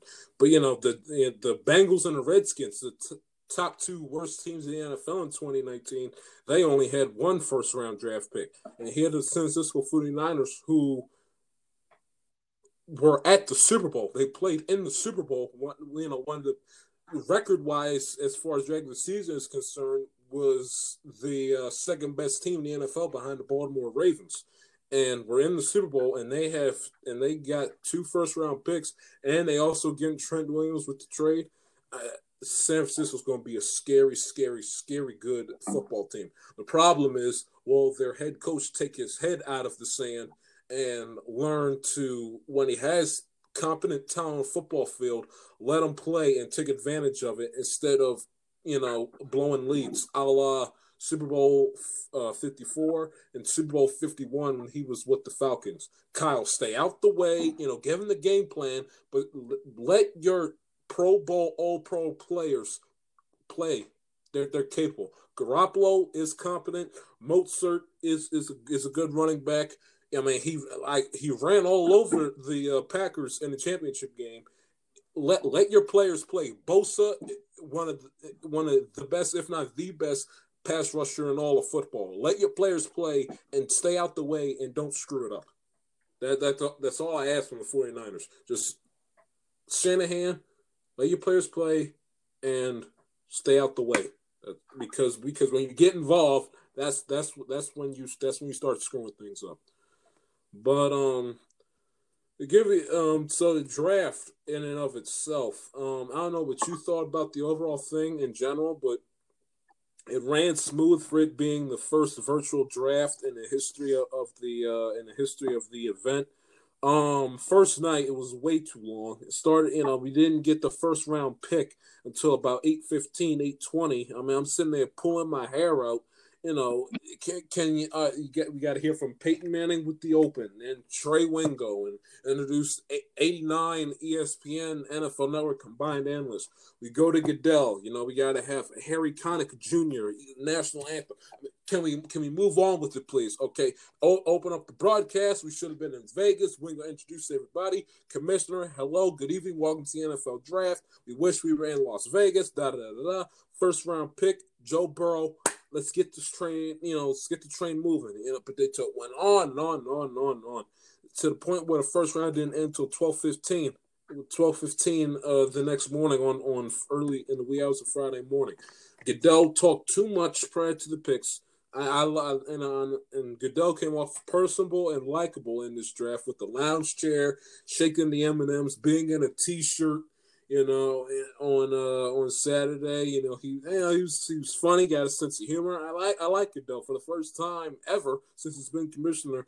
You know, I I, could, I couldn't get enough of it. More Goodell on the television. He was, he was funny personable, came off as an everyday man like the rest of us during this virus. But in the first round, early in the first round, he talked way too much. Um, Staub for number one pick. I mentioned that already, and too many personalities on there. Okay, you don't need eighty nine people. I'm exaggerating, but you don't need eight eight to ten people breaking down the draft. Okay, when they're when pretty much they're all saying the same thing. I mean, enough. But what, what, um, what do you think about this? Ran smooth. Well, give me your overall thoughts on. First of all, you probably don't really, but every year it always goes that long. it's just it's just the first round because you got to remember the picks are 15 minutes long. You know the selection, so and there was no trade. I, I, mean, I don't know. Just I, it definitely it, it could have been done shorter.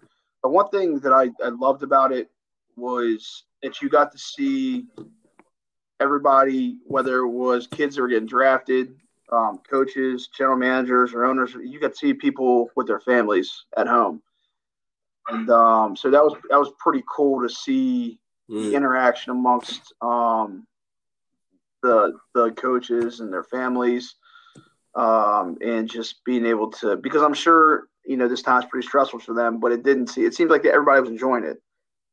So, um, but overall, I mean, I, I, liked it. I really did, to be mm. honest with you. Just um, you know, the one thing I the one thing that did drive me nuts though was like every analyst said the same thing over and over again. So on, on the same guy. And and, and say and, and, another thing, does ESPN have to put up a graphic of every tragic thing or one? You know, they found like with all the picks. I swear to God, it seemed like they picked a tragic event or something. You know, that didn't go right in the player's life. Right. You know, Father, you know, committed suicide. Father, you know, was murdered on the side of the street. You know, mother was a was a drug. Di- I mean, I get I get it, and I understand all that that they have to you know work their way from impoverished and and horrible situations, you know, as part of their youth. But putting it up as a graphic and having it as basically like a talking point when you're introducing every pick, a, it's a little disrespectful to the player. B, it's tired and annoying. And C, when we're talking about the NFL draft and how they are as a football player, me personally, no one gives a crap the player what he's good at you know if he if he play if he you know if he played a sport if it was a track star was a baseball player or a lacrosse player i'd be into that you know why right. not you know throw the thing out there he comes off as an athletic person that's has an experience of playing sports other than football but I, i'm not interested i'm and not to say not to say that it comes off wrong but in a big, I'm not interested in you know in the poor guy's right. father getting getting killed when he was 11 yeah. years old. I mean, come I on, agree. ESPN, have, have some class. Um, but um, yeah. So, uh, would you like another? So, once this virus blows over, and it will in due time, would you like to see another virtual? Um, I think NFL there's a way you can do it both. Like, yes or no? I like. I like seeing like the the executives and the coaches do this together because it's pretty cool to see when a kid a kid they, they really love gets selected and they're all high fiving each other and whatnot. Um, I just think that you could probably right. do it at a smaller venue and not like I mean I like I like the virtual part where the kids are at home with their families. Yeah, I, I didn't I didn't care that I didn't care for when when the coach and the GM and the owners doing their job, get the out. Okay, out, shut the door, lock it. I'll talk to you. I'll talk to you in four hours. Okay, I don't need to like see coaches' kids, the wives, their dogs. Wow. I don't. I don't. I. I I'm, I'm not. I'm not. I mean, I think it shows a different side of them. I'm, I'm not. I'm not interested in that. I mean, it, it's it shows a different side, but when they're out, but when they're conducting business and it's like it's work, you know, this is time. It's, it's a time and a place. Like like like you said at the top of the interview, you do your job to make sure you keep your you know keep your keep your daughter occupied so she's not interrupting your wife while she's working. It's it's it's the same ordeal. I mean, even though even though it's football and it's a little different and having like a regular job. Still, business, business and work to them is is business and work to them. It, you know, if if they don't do well in this draft, they're on the unemployment line. So he, again, the Belichick's dog got a kick out of that. You know, but when it's a bunch of eight year olds, you know, huddling around daddy's computer, you know, whispering in his ear when the team's on that that for me, if I was a coach, I'd be annoyed. Kids, I love you, but leave me alone for four hours so I can do my job without any distractions or being asked questions. And you know, I need to be focused here. Okay, it's it's bad enough that it that we're in like this virtual environment. You know, leave, leave me alone. Okay, I'm not I'm not bugging my father when he's in his office trying to conduct IT business. You know, bugging him every five seconds, asking asking him what's what's for dinner tonight. Because there's a time and a place for that, and right now that, that's his place and his and his certain area of the house meant for business during this time. But anyway, I put I put up um for those y'all listening, I put up on the show's Twitter page uh poll question: Would you like to have another NFL uh, virtual draft in the future? Yes or no? That's on the Amatel TIS Twitter page at Amatel underscore it T I is. Um, couple things, and I'll let you know. You've done a good job. Um, first off, um, Lamar Jackson. I got a bone to pick with him. Okay, so the Ravens selected. Um, so the Ravens selected a linebacker out of LSU, Mr. Queen, and Lamar Jackson literally had the nerve to call him Ray Lewis Jr. Okay, Tim. Lamar, uh, hey, hey, cannot believe the blasphemy that just came out of your mouth. Lamar, do you realize that that Ray Lewis is one of the, if not top five, top three greatest linebackers in the history of the position? You don't you don't just go throwing it out there like you know haphazardly. Okay, show put some respect on Ray Lewis's name as item number one. Item number two, Ray Lewis already has a son that played football, Ray Lewis Jr. So Lamar, mm-mm zip it and be quiet. Okay, we don't know what this guy can do on the field yet, and it's not and it's not a you know it's not a definite possibility that this guy will make the team, especially with all this Corona stuff going on, and and, and the NFL might not even have a training camp come the summer. But um, you got any thoughts on that? Um, just, just to throw that up. I mean, he's just getting excited for a guy just got drafted to his team. I don't, you know, I don't see a problem with it. The guy's talented, but he's going to be on the team. You don't get drafted in the first round and get cut. I'll tell you that right now. Um, so, and I think, you know, I, I'm I'm a guy that always looks at the glass half full. I, we're gonna have football.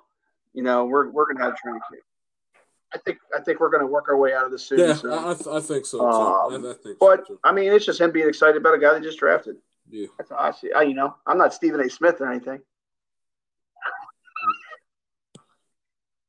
So, well, uh, don't go Stephen. Stephen A. I love Stephen A. I love him. and know, I've loved everything he, you know, he's done. He's, you know, I wouldn't be like in his position trying to make it in sports carousel if it wasn't for Stephen A. But let's, but let's be fair, okay? Stephen A. is good for the basketball analysis and making and making you laugh and providing you with memes on television. When it comes to football, I'm not not picking on him. I just I gotta tell the truth. I tell the truth and love, as my dad always says. Basketball analysis is the only thing I can take him seriously on. Foot, football, he tries, but but who who are you gonna listen to? More? You gonna take? Let I put it to you this way: Who are you gonna listen to more, Shannon Sharpe or Stephen A. Smith when it comes to breaking down breaking down the draft? You're gonna listen to Shannon Sharpe because he played the game and he did it for how many Sundays in the and you know with the NFL today. So uh, I love Stephen A. But I can't take him seriously when he's when he's talking football unless he's making fun of the Cowboys. That, that's the only time. Um last football thing, and I'll let you go. Um, Tom Brady and Rob Gronkowski as a Buccaneer. Your thoughts? Um, well, they went not seven to nine last year with uh, Jameis Winston, who threw thirty interceptions. Um, yeah, yeah, but they were 7 to nine with that last Who's year. Saints, and, and I, I, love Bruce Arians, so I just got to think that the impact of I mean, if, if, if Brady doesn't bring four or five more wins to that team with Gronkowski to that team, like I don't you know, he's he's got more talent at Tampa Bay than he ever did at New England around him on offense. So, and Bruce Arians is a guy that's going to let his kid, his guys play. Um, he's going to let his guys be his guy, like be their own people. You know, he's not like you know Bill Belichick wants everybody to be kind of robotic, that kind of thing. Arians has more personality to him. So you you might see mm-hmm. a better version of Gronk out there in Tampa Bay. You know, and and Arians is is aggressive. Yeah, So you might. You you're you're just adding up an aggressive play caller with one of the best quarterbacks in NFL history. So I don't playoffs.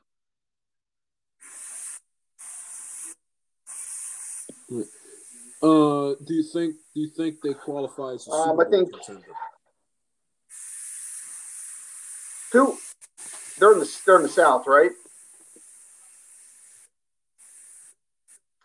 Um, yeah, NFC South. Yeah. they'll be in the playoffs. I don't know if they're Super Bowl yet. Because I think, I because I think the Saints are still the best team in that division. All right. Uh, yeah. I think so too. I think so too. Right. It wouldn't Yeah. shock me if they appear in the Super Bowl, but I don't. I not not this second. No. Yeah. So so if we have a football season, by the way, real quick, as uh, have you heard anything from the No, MIAA yet. concerning uh, the 2020 I think they're. football I think they're just trying to take it. I, They're waiting to see what Hogan's going to do. Uh, so so Right. Yeah, that's true. Um. So, so if we ha- so if everything, Lord willing, goes smoothly according to plan, I got your approval to do a remote podcast broadcast homecoming day before the game starts, and I get you. Hey, and I get you for twenty minutes in your office, me and you. yeah, I think we can work Uh, something out. I, I, yeah, tell you what though, this uh. I really hope we get back because I think this team, the team that we got coming up, I, I I really love this class too. These guys, the junior guys from your from your team, and I just think uh, I think this team's got some unfinished business, and I think they're chomping at the bit to get back. I just, I just hope we get a chance to do it. Yeah.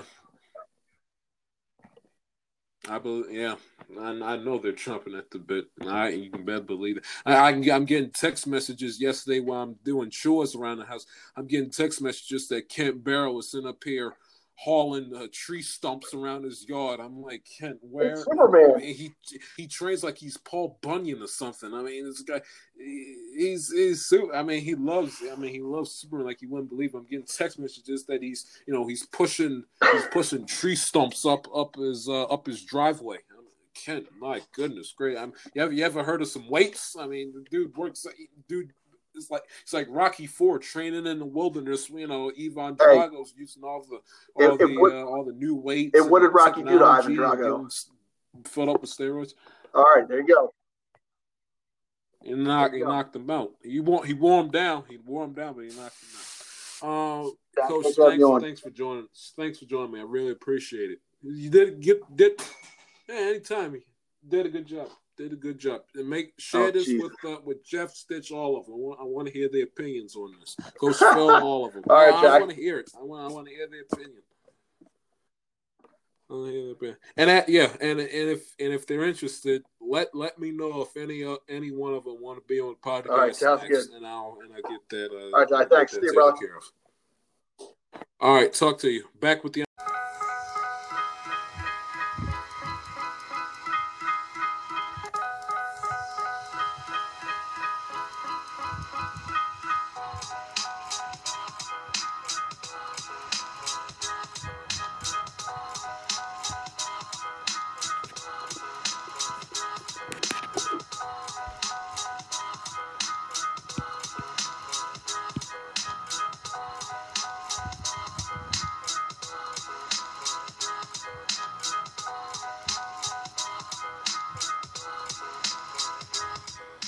Welcome back to Metallica TIS podcast. Thanks again to my uh, football coach, Brendan Ireton, joining me on this episode. Um, did a good job, and uh, hope we uh, we will, but uh, hope that they get a football season because I'm looking forward to having that remote broadcast from Archbishop Curley High School prior to the homecoming game again to him uh, for 20 minutes. It'll be early October, so hopefully we can talk some Redskins, some Bengals, and state of the team in the 2020 uh, season. Um, switching gears now to the hardwood, and I tell you, thank God for the NFL and the and ESPN and the Last Dance because they have given sports pod sports talk podcasters and sports talk radio personalities all over America Uh, from Chris Russo to uh, Colin Cowherd, uh, something to, uh, and I'm still waiting. Uh, you know, Liv Cowherd, hello. Uh, you know, me and her on that nice little rendezvous. I'm still waiting on that and hope that happens uh, sometime down the future, whether it's a year or five years. I just uh, want to get that on the board. But anyway, that's not a here with there. Um, switching gears to the last dance, and uh, you know, what a. I don't know where we'd be without the last dance of the NFL, given something to converse about, something to talk about. Um, give you my thoughts real quick on parts one and two that aired on on the uh, 19th of uh, April, if my math is correct, 26. It? it should be, let me see, let me make sure because I don't want to get. Uh, yep, the 19th that aired on the 19th of April. Um, first off, um, okay, let me let me start with this. Okay, Jerry Krause, who is who is the uh, Bulls GM, who is responsible for putting together the Bulls dynasty.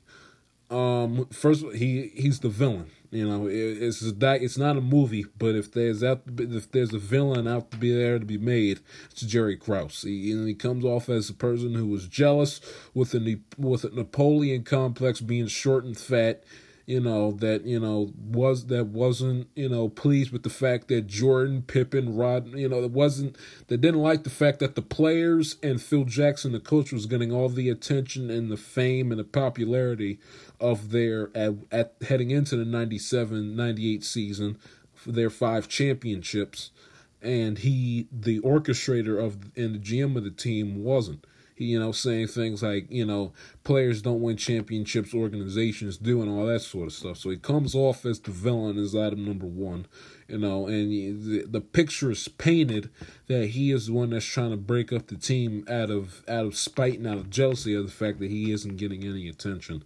You know, so that's why, you know, tells Phil Jackson he doesn't care if he wins 82 games. You're out at the end of this season, you know, and so he's he's portrayed as as, as the main villain, and and you know, and don't you know, Michael Jordan makes fun of him. Those are your short and your fat pills, you know. So they rip on them, and you know, that's which is funny, but you know, so so he, you know, and been been looked all over, you know, throughout his life as an underdog, you know, someone that has always been told that he can't do something. So, you know, he's he's looked at as as as the villain in the documentary.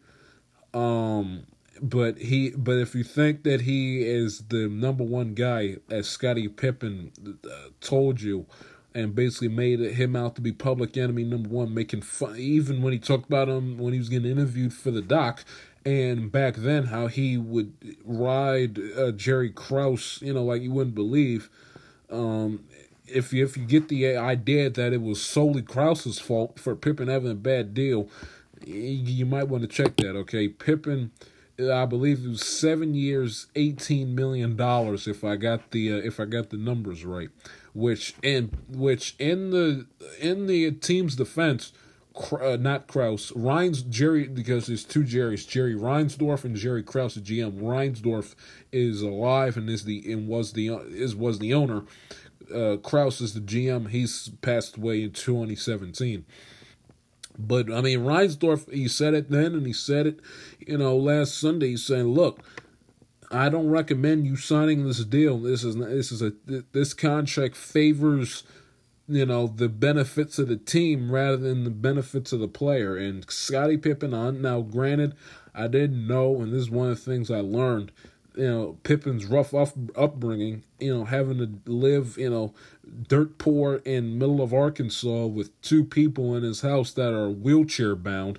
You know, a guy that was you know a guy that was paralyzed because of a wrestling move, and then his father who had a stroke. I, I didn't I didn't know that, and I didn't I you know I first time me and it's ironic that I heard about that because I was playing 2K20 my career up until you know getting that off the you know passing time until the documentary came on, and it was ironic because my player was about to start that little combine you know about to start the little showcase prior to the NBA uh combine prior to the official NBA draft combine and Scottie and there's a cutscene in it where Scottie Pippen walks into the locker room and explains how he, you know, how no one noticed him, no one realized, you know, saw him as as a great talent that he was, and how he had to go to Central Arkansas, and how he grew.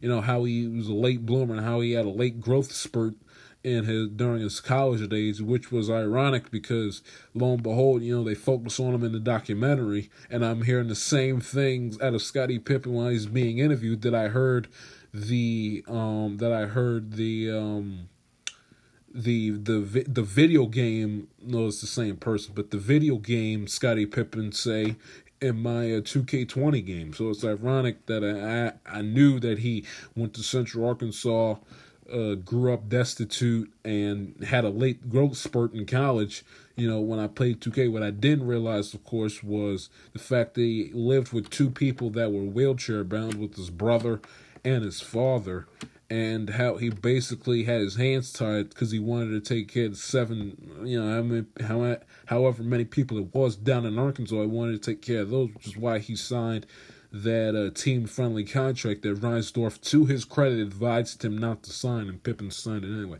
But having said all that, the team, Reinsdorf, the owner included, should have stepped in. He, you know, Krause is not the head guy Reinsdorf is the is the head guy. Reinsdorf, who looks over the entire team, Krause included, should have told Jerry Krause to shut up and say, Pippen, you want a new deal.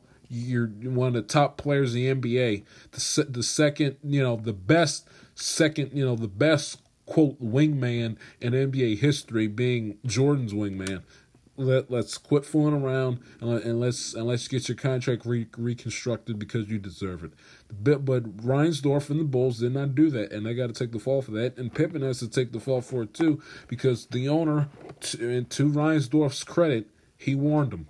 And Pippen, granted, you know, he had to take his situation at home, but he should have gambled on himself because if he did, he would have won and he would have won big had he gambled on himself and he didn't. So Pippen has to take the hit there for not gambling on himself because if he did, he would have been one of the top high top uh, paid players in the NBA, no doubt.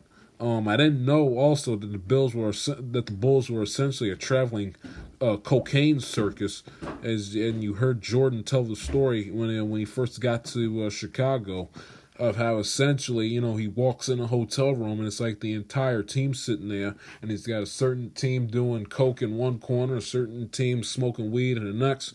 You know, I didn't realize. I mean, it was the '80s, so I mean, typically, if you want to go by that ignorant statement, everybody was doing it, but I didn't realize that Michael Jordan basically had to distance himself from that coke ridden uh, traveling circus that was Chicago Bulls back in the early 80s. I didn't realize that either. I didn't also realize that Jordan was influenced at a young age to basically be the best and be an all-time great because of how his because of his father played I don't want to say favorites but gave a lot of attention and had and you know every kid wants that sign of approval from their father well, Jordan's brother, I forget his name slips off the top of my head. You all who saw the documentary probably know who you know who I'm referring to, but you know he didn't. He he always fought for that attention and that sign of approval from his father, and the fact that his brother got that and Jordan didn't always made Jordan hungry uh, for uh, you know for wanting to for wanting to be the uh, for wanting to be the greatest and I, and I didn't realize that prior to me watching the documentary, and also didn't realize um, that Jordan played golf with uh, Celtics Danny Ainge prior to Game Two in 1986, where Jordan I'm gonna, pull up his uh, official. Uh, official uh, stat his official stats in a minute, but I didn't realize that he played uh so a that he played golf with uh played golf with Danny Ainge, you know, prior to the 86 prior to game 2 in 1986. Um, but I also didn't realize that he played a poorly, which drove him. Now they now they lost the game, but I didn't realize that he played golf prior to his 63 point game in 1986, one of the all time great playoff performances in NBA history. I didn't realize that he played golf with Ainge prior to game two, and essentially it sparked Michael to basically now they lost that night, but it sparked Michael to basically set the set the Boston Garden on fire with a 63 game performance. Um, and they and they brought out everybody for that documentary. Obama's in it, Clinton's in it, Costas is in it, which I didn't realize that he worked for WGN in Chicago in the late seventies, early eighties. He's in, and well, and then of course he ended up being uh, the studio guy for NBC when they broadcasted the NBA all those years. But Costas is in it, Clinton and Obama in it. Clinton, of course, because he's you know he's from Arkansas, so they had him in when they were talking about um talking about Rod, not Rodman, talking about Pippen, Obama because uh, because he's a Chicago, you know, because he's from she's a Chicago native. So he told a story of how, you know, he didn't, you know, he didn't have money to go to uh, you know the Bulls games growing up, or not growing up, you know, in his early, in his teenage, early adult life. Um, Roy Williams is in it, of course, assistant coach with Jordan at University of North Carolina. Um, Magic Bird Ewing is in it. Ewing because he went up against Georgetown in a championship game um, at the Superdome where Jordan ended up making the game-winning shot. Bird because you know it goes up against Bird and Bird said that wasn't Michael Jordan the 63 point game that was God disguised as Michael Jordan so of course they got Bird in there Magic in there who came out at not during the interview, but at the time, said that Michael Jordan was one of the ten, most ten, this this is Magic saying this when him and Bird are like competing in the NBA Finals every year, coming out and saying, "Well, Michael Jordan's like the most talented basketball player in the NBA right now, as far as back then in the 1980s were concerned." And I tell you one thing: if he were still alive, I I, I bet you all the money I got saved, the uh, King of Comedy comedian Bernie Mac would have been in that documentary too, as a native Chicagoan who you know who lived in Chicago his whole life, born and raised, and lived there. Even when he you know when he uh, made it in Hollywood in in his forties, I guarantee I guarantee not I I know for a fact, and I guarantee you he would have been interviewed in that documentary. Um, but uh, episodes three and four will be focused on Dennis Rodman, so that should be interesting. Rodman, one of the most unusual and the most colorful characters in the NBA. So I'm looking forward to the documentary um, at nine o'clock on ESPN. Um, but overall, it's it's it's been a great, great, great, phenomenal documentary so far, and uh, and you know episodes uh, three and four can't come soon enough. One other thing, you know, as you know, one other thing before I uh, before we say goodbye, and um, you know, and go and move on with with uh, you know, end the episode. Michael Jordan is the greatest of all time, hands down. Don't let anybody, Shannon Sharp, uh, Marcus Spears. Don't don't let you know I, my pal Jake. You know and I, I love Jake, but Jake thinks that Michael that, that LeBron's is the goat, he, he's he's smoking something, or eh, or it's just or it's just the fact that it's recency bias and Jordan's the greatest, or excuse me, LeBron's the greatest because he saw because he saw LeBron play, and you know Jake Jake was in diapers when uh, Michael Jordan was uh, was wrapping up his was wrapping up his NBA career. But uh, but don't don't let anybody tell you different. Michael Jordan is the greatest basketball player of all time. Simply put, hands down, no questions asked. You know, not, not, not if you think it's LeBron, either a either a young or b ignorant, and you don't know what you're talking about. Michael Jordan is the greatest basketball player greatest NBA basketball player that's ever played the game, hands down, bar none. Russo Russo's told me that. Many of callers who are of age have told me that listening to Chris Russo show on SiriusXM. I talked to my grandmother, you know, grandmother the Friday, my grandmother Friday before the first episode of documentary came out. You know, the Friday prior to that weekend, and she told me this is a woman, 85 years old, that goes back watches Sandy Koufax and the Dodgers play back in the 50s. And Yogi Berra and, you know, Bill Russell, whole nine yards. And Johnny Unitas behind center with the Baltimore Colts. She said that Michael Jordan is the best, uh, is, is the greatest basketball player that she has ever seen. Hands down, bar none. And quote her, no one comes even close.